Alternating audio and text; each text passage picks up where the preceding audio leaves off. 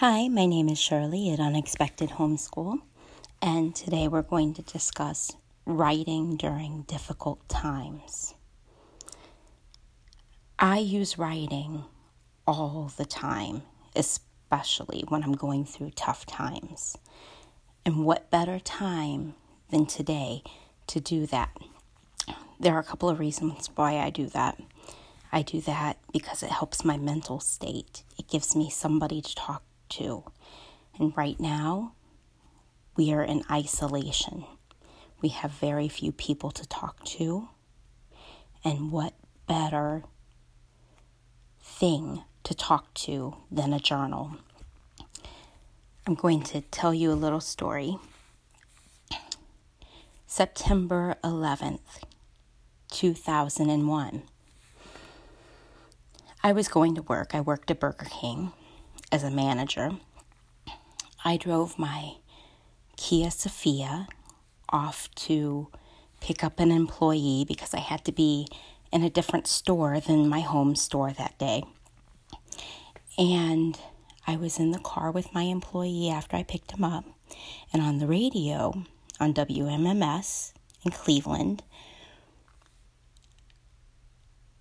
the DJ said a plane hit one of the towers in New York. And I thought, okay, well, that's just an accident. We're driving further along, and the DJ starts screaming.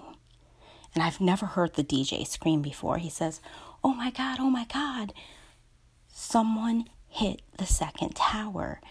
It was then that I knew that this wasn't an accident, that this was something done intentionally. Well, during that time, a lot of thoughts, feelings, and emotions started happening.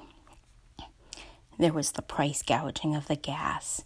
The freeway that day had been shut down. There was no one on the freeway. And, you know, when you live in Cleveland, you have gridlock, something serious. But there was no gridlock because the freeway was shut down. I saw a military plane guide an airplane down. And then news came out that one of the planes, one of the planes was flying over Cleveland. There was some confusion about that, about it being at the airport and all this other stuff. And eventually, that particular plane, that was one that crashed, that the, the people on the plane forced the crashing of that plane. And everyone was scared and, oh my goodness, what's going on? What's going on? I have a written account of that. And, you know, my children are right now, my oldest is 16, and he was born two years after that event. And now my children are asking, what happened that day. And some of the details I can't remember, but I have them written down. And when my kids have a school project about that day, I have a written account. That account is a detailed piece of work that is a living history and sometimes the thing with living history is it's hard to accept that these things existed, but they are there for future generations. So we learn from the past. Anne Frank is another one who her story is written down. Now, her ending was not well. She was murdered we have this account of this little girl who was coming of age. She was in hiding. And we can learn from her. And we can learn to not have prejudices against other people because of her. So, my advice would be this get yourself a journal, get your child a journal you're in quarantine if you can't get a journal. get a piece of paper, get a napkin. My grandmother wrote poetry, and there is poetry on napkins, on on flyers, on everything. I have my grandmother's words written on virtually every piece of paper she could get her hands on in the little crevices in between the margins on advertisements. My grandmother's writing is everywhere. Find something and write. It doesn't have to be punctuated, it doesn't have to be perfect because you garner an interest for writing in the little things. My very first, when I was in seventh grade, my mom got me my first journal. And I was in choir class. And my very first entry was Dear Diary, how are you?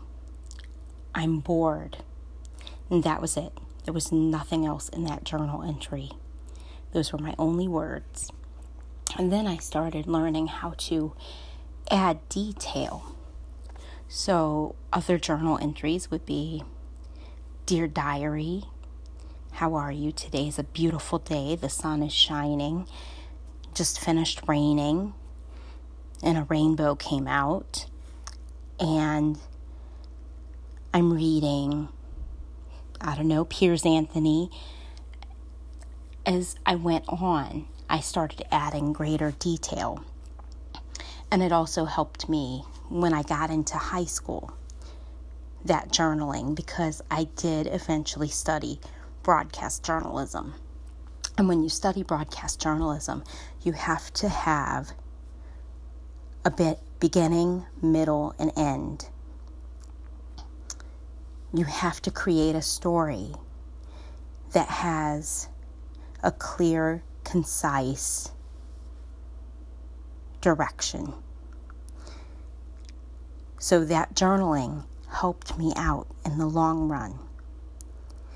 And it also made me realize that here's something I can use my writing for that would benefit others. So, yeah, definitely, definitely, definitely get your child into writing. There are things, events in your child's life that will help them out if you just do nothing more than get them a journal. You don't have to punctuate for them because it's their own private journal. You don't have to make it look perfect. You don't have to create paragraphs because those things will come in time. The journal is just a personal record, it's a friend, it helps your mental state.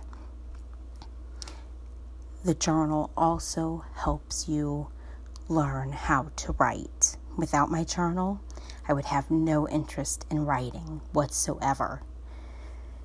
I've had multiple blogs.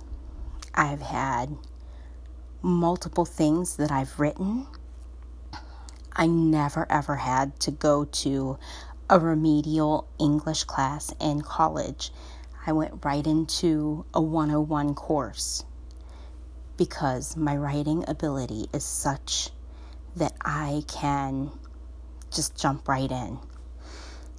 I also garnered a scholarship because my writing was so good. Start journaling because the journaling will start your child onto a path of writing. And writing is incredibly important because it gets your story out. That's all I have for today. I hope everyone is doing really well during all of this. And please, please, please be grateful for the people who are risking themselves for us.